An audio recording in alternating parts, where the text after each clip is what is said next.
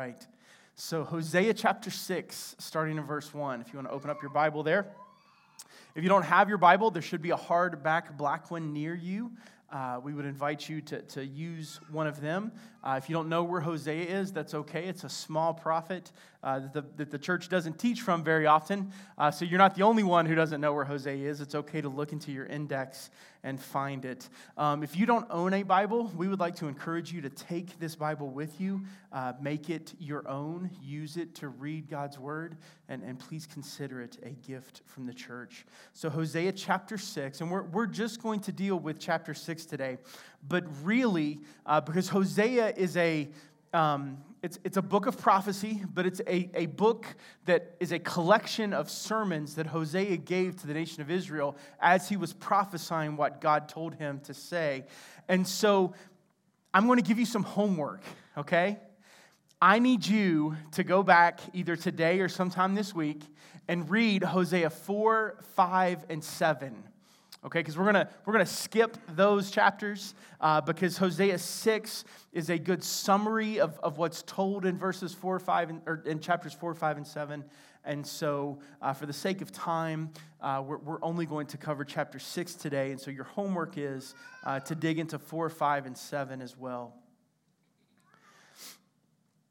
Cs lewis in probably his, his most famous sermon called the weight of glory he talks about how the problem with, with, with humans is not that we love and desire joy too much, but that we don't love and desire it enough. He says the ultimate end of our joy and our desire is God, right? It's, it's, it's, it's finding our satisfaction in the truth of the life, death, and resurrection of Jesus. And that is what will bring us the most happiness to be in uh, fellowship and, and worshiping the God who loved us enough to send his son. He says, unfortunately, we get stuck with these lesser things, right? We, we tend to love uh, things that don't bring us ultimate joy. And he says, you know, for most adults, that, that falls into things like, um,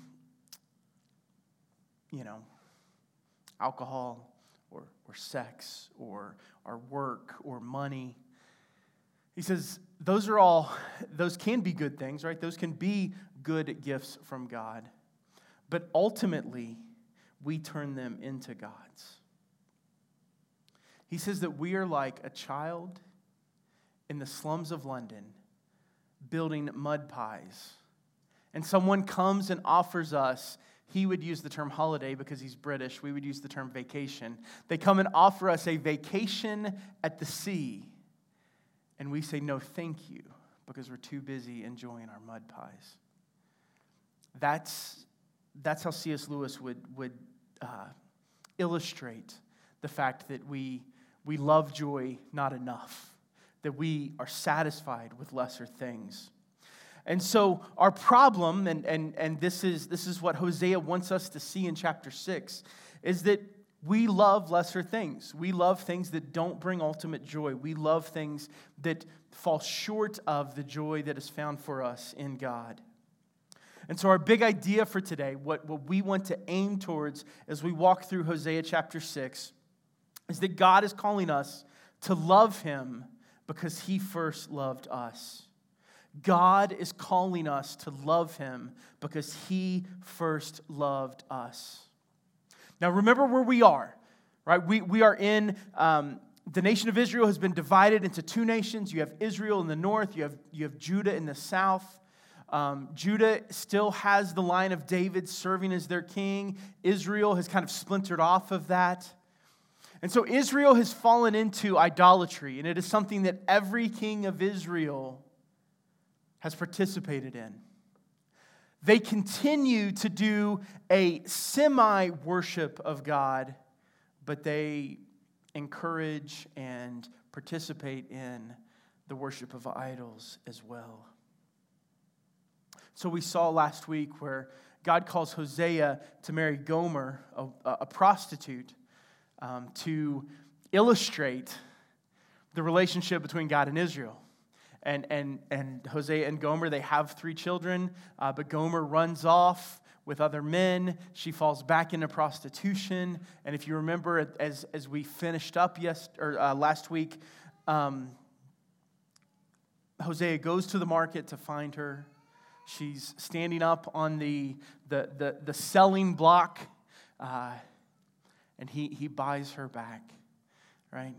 He takes her away from her shame, away from her nakedness, and he clothes her and, and, and brings her home as his wife. And we, we talked about how that's, that's meant to, to call to us as we tend to, to wander away from Christ, that, that he is calling us to, to, to repent of our sins and trust in him and to be clothed in his righteousness. And so here, we, this is a, uh, chapter 6 is a, a, a sermon from Hosea to the people of Israel. And notice what he says. We start in verse 1, and really verses 1 through 3, he is calling the people of Israel to turn back to God.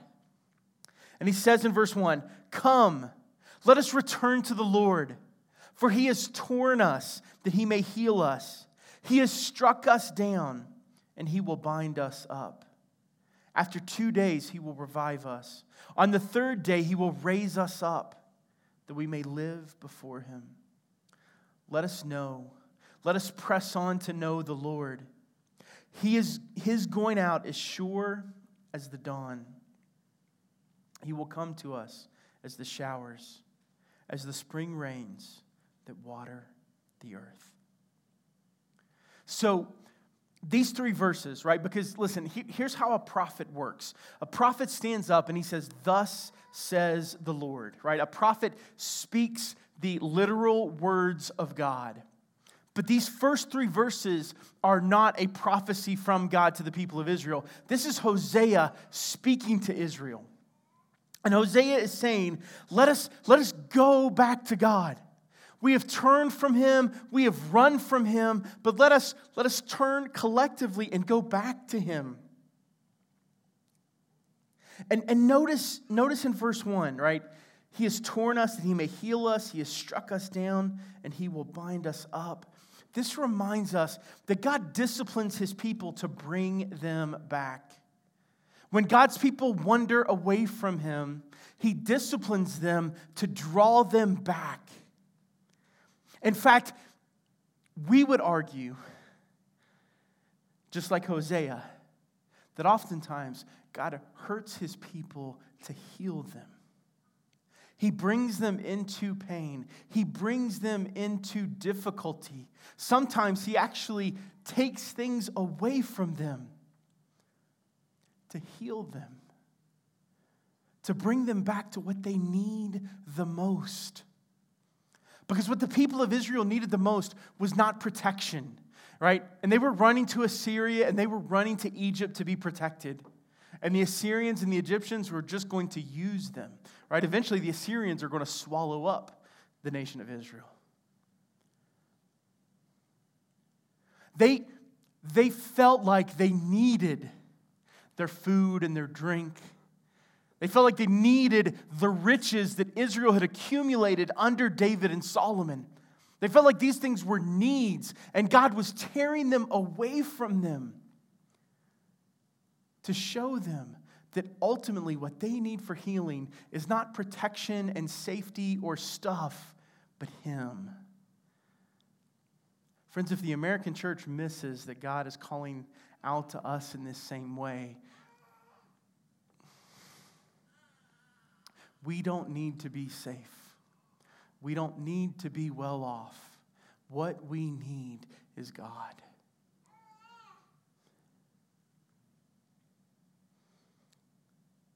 In verses 2 and 3,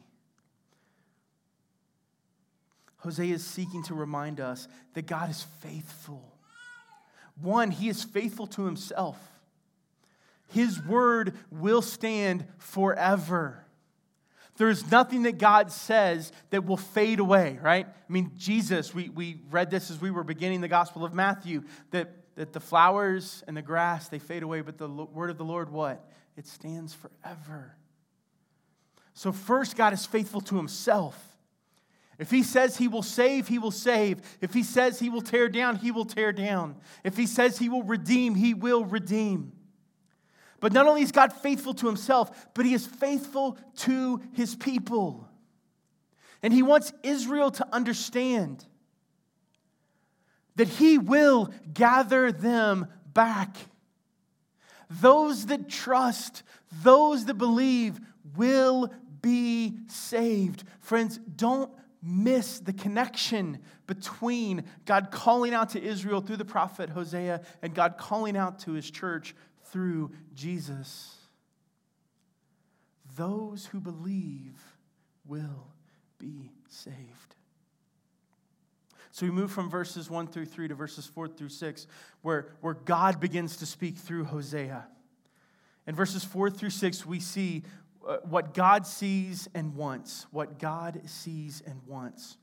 Verse 4 What shall I do with you, O Ephraim? What shall I do with you, O Judah? Your love is like a morning cloud, like the dew that goes early away. Therefore, I have hewn them by the prophets. I have slain them by the words of my mouth, and my judgment goes forth as the light. For I desire steadfast love and not sacrifice, the knowledge of God rather than burnt offerings. Verse 4 confronts us with the fact that God's people are fickle. Ephraim is a, uh, it's, it's, it's one of the 12 tribes, it's, it's another term for Israel.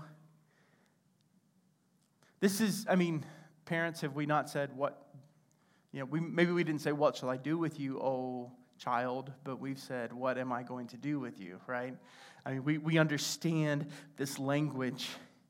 And God says to Israel and to Judah as well. Note that this is not just the northern folks, this is, this is the entirety of the people of God. Your love is like a morning cloud, like the dew that goes early away. So there was this this meteorologic, meteorological uh, uh, consistency in Israel where there will be clouds in the morning and then they'll, they'll go away and nothing happens because Israel is much like southwest New Mexico. It's a desert, right? Um, and, and so this was a, a, a known idea for the people that Hosea is speaking to to wake up with clouds in the morning, but no rain ever comes. And of course, the, the, idea of dew being there on the grass early in the morning, but then it's gone by mid morning. This is something that not only do the people of Israel understand, this is something that we in New Mexico understand, right? And God says that this is like the love of the people of Israel and the people of Judah. They have those moments where they love God and they're committed to Him, but then things come, life happens, and that love is gone. And God confronts them with this. Verse 5, he says, Therefore I have hewn them by the prophets, I have slain them by the words of my mouth, and my judgment goes forth as the light. This is, remember, the prophets were poets, right? I mean, your, your, the text should not be um, like, like normal prose, but it should be set up as poetry in your scriptures. And, and so the language here that God uses through Hosea is meant to illustrate, right? Because he says that, that he has hewn them by the prophets. And so think of a, a stone, and, and notice the language that he uses here is similar to the idea of making idols, right? Because what they would do is they would, they would take a piece of rock or a piece of stone and, and, they, and, they would, and they would cut into it and carve it and then polish it, and that's how they made their idols right? And he says, You, Israel and Judah, were, were a block of stone, and I hewn you. I, I cut into you and I carved you and I polished you, and I did it by the words of the prophets. My words are what formed you into the people that you are. Listen, Israel would not exist if God didn't come to Abraham and say, Go. Israel would not exist if God didn't go, if God didn't meet Jacob while he was running away from Esau because of the great evil and deception that he had done. And God didn't speak to Jacob and say, I will be with you just like I was with Abraham and Isaac. God's word is what makes the nation of Israel different from all of the other nations around them. The people of God have always been creatures of the word. God's word is what formed the nation of Israel, and God's word is what forms the church today. What changes us, what, what cuts into us, what polishes us, what even, I mean, listen to the strong language of I have slain them by the words of my mouth, and my judgment goes forth as the light, right? What, what gives us illumination and what kills the sin inside of us is God's word. Hosea wants them to, or God wants them to understand through Hosea that they are a people formed by the word of God. But not only that, but then we see what God wants. Verse 6 For I desire steadfast love and not sacrifice, the knowledge of God rather than burnt offerings. God wants a covenant keeping love from his people and not empty worship. God is distinctly telling the people of Israel, I don't want your animal sacrifices if it doesn't come with your love. And God is telling us, I don't want you to come to church on Sunday mornings, to listen to sermons and to sing songs, to take the Lord's Supper and to, to, to participate in baptism and to, to, to participate in discipleship if it doesn't give me your love. And friends, the covenant keeping love that God wants from us can't come from us. Notice the history of God with his people. In fact, not to jump ahead too quickly, but in verse 7, Adam is going to be connected with covenants. And you know what's strange? Is that there is no covenant in Genesis 1, 2, or 3. We do not see where God makes a covenant with Adam. We see in the scriptures where God makes a covenant with Noah, where he makes one with Abraham, where he renews it with Isaac and with Jacob. We see where he makes a covenant with Moses, where he makes a covenant with David. And then we hear in Jeremiah and Isaiah and Ezekiel hints of the new covenant, right, that's made through Jesus. But m- most theologians throughout Christian history have talked about there being a covenant between Adam and God, even though there isn't explicitly one given. And it's that, that idea that God created Adam and Eve, He loved them, He was in fellowship with them, and they would obey Him, right? It was a covenant of works that they would obey and God would provide and protect. All of the, all of the other covenants, have been covenants that pointed to grace, that God chose his people and is giving them grace. And the new covenant is the ultimate covenant of grace because you and I, just like, just like the rest, just like Adam and Abraham and the rest of them, we cannot keep covenants. We can tell God, yes, yes, Lord, we will, we will keep your covenant, but you know what we'll do? We will turn around and we will break it because we are fickle just like the rest of God's people. And so our covenant is kept by Jesus. Right? What does he say at, at the Lord's Supper with, with the cup? This is the cup of the new covenant. This is my blood, which is poured out for you. And so, this covenant that we have this covenant love that we have, it doesn't, it doesn't come from us. It starts with Christ. It starts with his work on the cross. It starts with his resurrection. It starts with him filling us with his Holy Spirit. And it is only in chasing him and following him and being his disciple that we can keep this covenant love that God desires from us. And in fact, I would say that the next half of verse 6 continues that idea. The knowledge of God rather than burnt offerings. This is the other thing that God desires. He wants us to, God wants his people to know him again and not empty worship. God doesn't want you to know about him, He wants you to know Him. He wants you to have an intimate knowledge of God.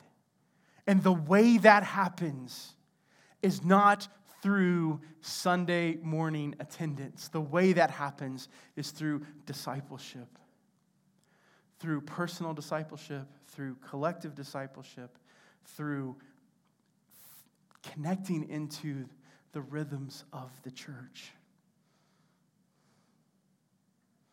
Verses 7 through 11a the reality of life apart from God. The reality of life apart from God.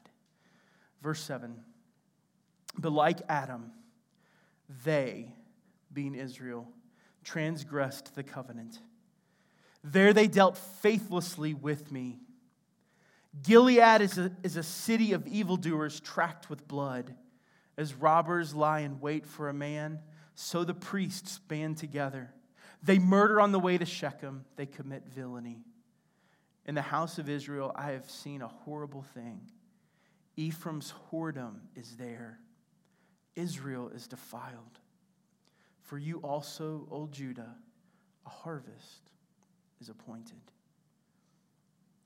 So, God confronts us with who we are apart from Him.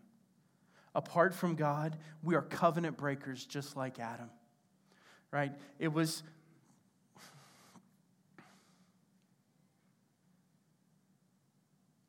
We can have the best intentions in the world, but it is only through the power of God that we can keep our end of the covenant. It is only through the work of God in our lives that that's possible. So, just like Adam, the people of Israel transgressed the covenant. Just like Adam, all of humanity has transgressed against the laws of God. Now, two areas in Israel are mentioned here. The first one is Gilead. Uh, Gilead was, is, the, the land that is east of the Jordan River. So if, if, you, if you go back in your history of, of the nation of Israel, as, as the nation has, has left Egypt and as they're, they're beginning to cross over the Jordan and, and enter into the promised land, uh, there was some land that was east of the Jordan that, that they were allowed to take. And so some of the tribes set up there. And we're told that Gilead is, is a city of evildoers, tracked with blood, right? And, and this, is, this is that reminder that apart from God, we, we do evil. Apart from God, our hearts are bent on evil. Even in the good that we do apart from God, we do it for the wrong reasons. And not only is it the common folk, but also the religious leaders. Verse 9 As robbers lie in wait for a man, so the priests band together. They murder on the way to Shechem, they commit villainy. Apart from God, religious leaders are like thieves and murderers. Shechem was a city that was at the southern end of Israel. It would have been close to where Judah and Israel's borders met. Uh, Shechem was close to Samaria, which was the capital of Israel when the two kingdoms split. But Shechem was, was, a, it was a main hub of roads as you went through Israel. And so, one of the places that robbers like to hide out was near Shechem because they knew that you had to go through Shechem to get to wherever you wanted to go. And so, what, what God is saying about the religious leaders is not that they hang out in certain cities, but that they hang out where people are most vulnerable. Right? The priests and the prophets, as, as we heard at the beginning of the service from chapter 7. Um, they want to take advantage of people, they want to steal from them. Friends, this is, this is just like Paul's warnings in his letters to Timothy and Titus about the false teachers that were in the church. People don't get into the ministry to. Uh, I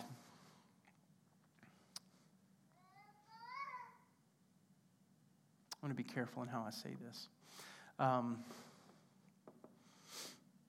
it is easy in the ministry to take advantage of people if you know what you're doing. It's easy to, to, to take advantage of, of vulnerable people for the things that you want.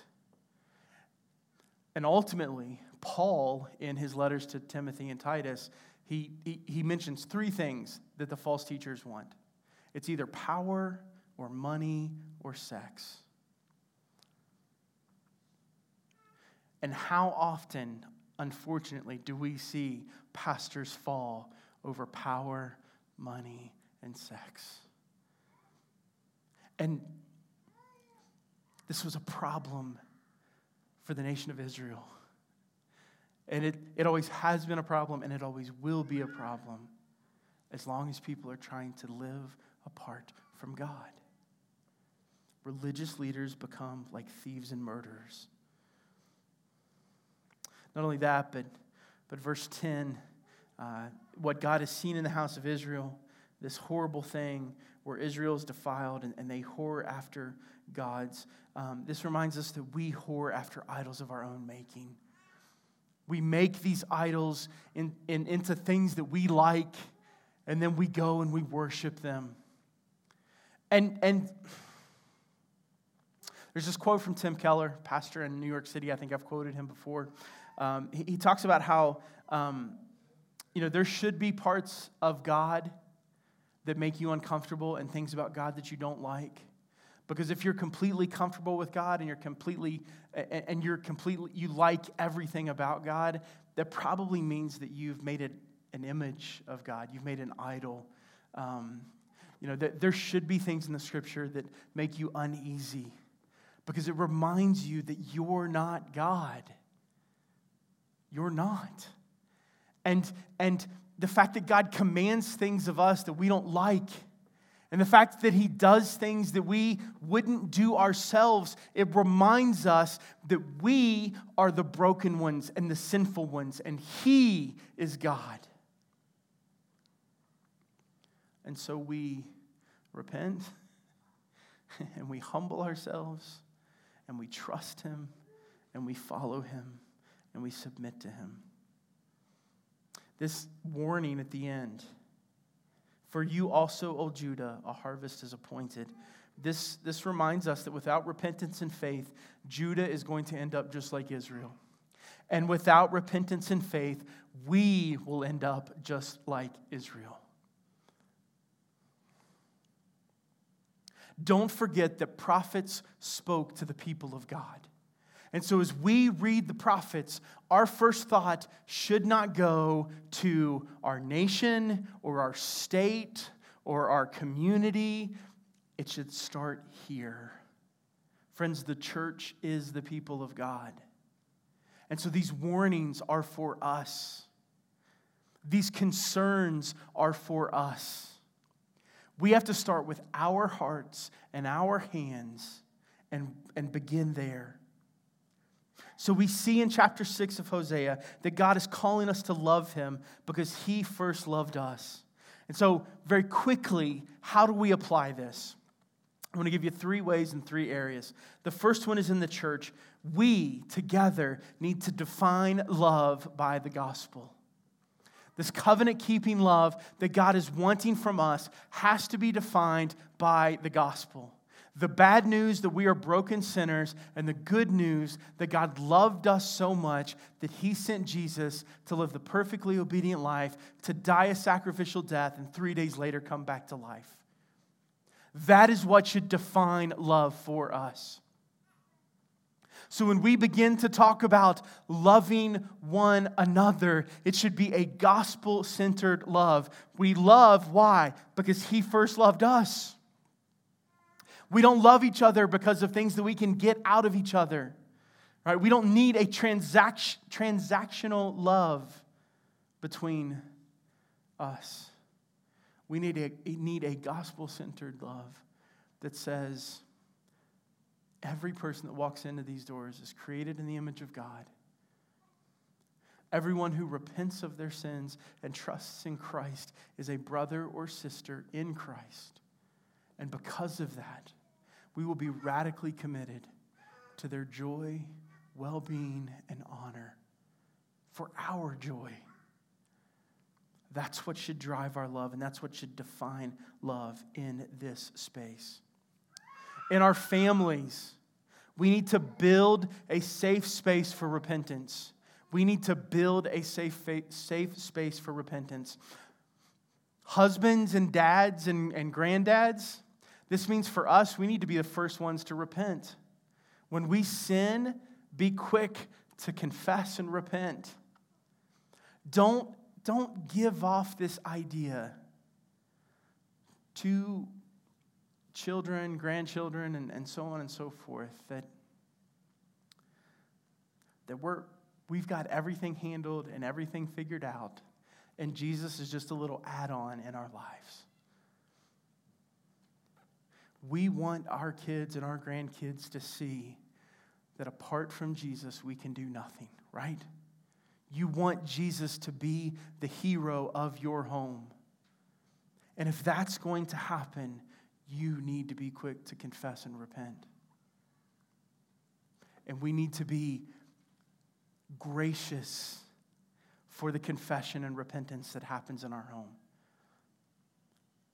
Moms and dads, be gracious towards your children. Encourage them to be repenters.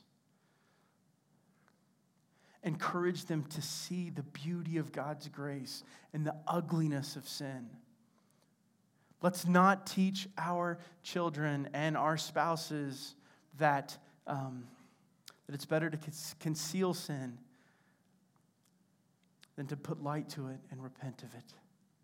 Let's make our homes a safe space for repentance. Finally, as individuals, we need to realize how fickle our hearts are and train ourselves accordingly. Realize how fickle your heart is and train yourself accordingly. Friends, it's just like that hymn says prone to wonder, Lord, I feel it, prone to leave the God I love. Here's my heart, Lord, take and seal it. Seal it for thy courts above. It is too easy for our hearts and minds to get shifted all over the place. Look, can I? I'm going to share a very personal illustration to end. And I wasn't planning on doing this, but let's go for it. Um, so, Vacation Bible School was this week, right? We had over 50 kids. Um, it, was a, it was a wonderful time. Uh, my whole family was exhausted yesterday, right? I mean, like laid out exhausted. And, and the truth of the matter is, um, we couldn't even sleep in Saturday because Reese had a volleyball game, so we had to we had to leave the house by eight o'clock to be in Cruces for volleyball matches, and so um, so we came home after that, and uh, you know, most everybody went to. I mean, long naps were taken. Um, and, and there, was, there was a moment for, for Megan and I as we were talking, and, and just how, you know, how worn out we were, um, and how how spiritually drained we were. Because there were moments this week when we were behind on things and trying to catch up um, that we, we weren't as attuned to our own hearts and souls as, as we needed to be.